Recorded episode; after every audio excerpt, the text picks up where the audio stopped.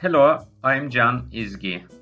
Welcome to our Project Management Knowledge podcast series.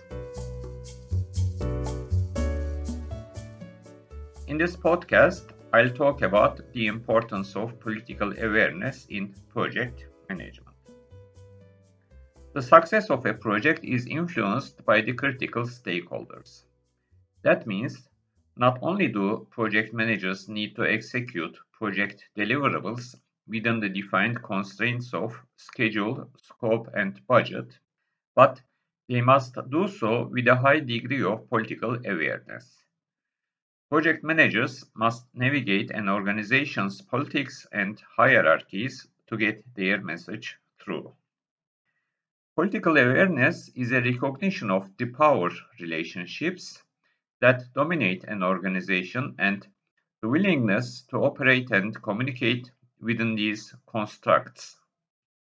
For example, navigating a landscape of diverse stakeholders may require customized communication techniques depending on whom project managers are interfacing with.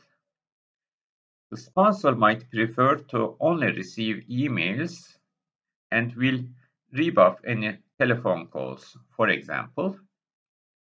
On the other hand, the team's engineer might not check the mailbox but responds well to in-person feedback. Some project managers find it useful to note which types of stakeholder communication solicit the best response depending on people so that they can tailor future updates and inquiries accordingly. For global organizations or project teams that aren't located, cultural differences also influence organizational politics. If a stakeholder community is spread out across many organizations, or even across the globe, project managers may need to make an effort to understand the business norms of these diverse locations to garner respect and avoid misunderstandings. To navigate the political landscape of your organization, start by getting a better understanding of both informal and formal power dynamics. Who carries respect?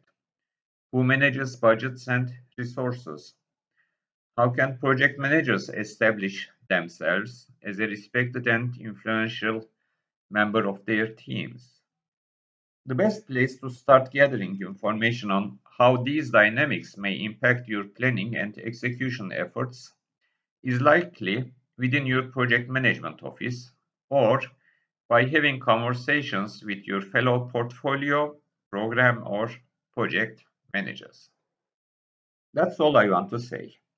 If you'd like to learn more about project management, you can attend our related courses. Please contact me at can.izgi at gmail.com. Hope to meet you in the next podcast. Bye bye.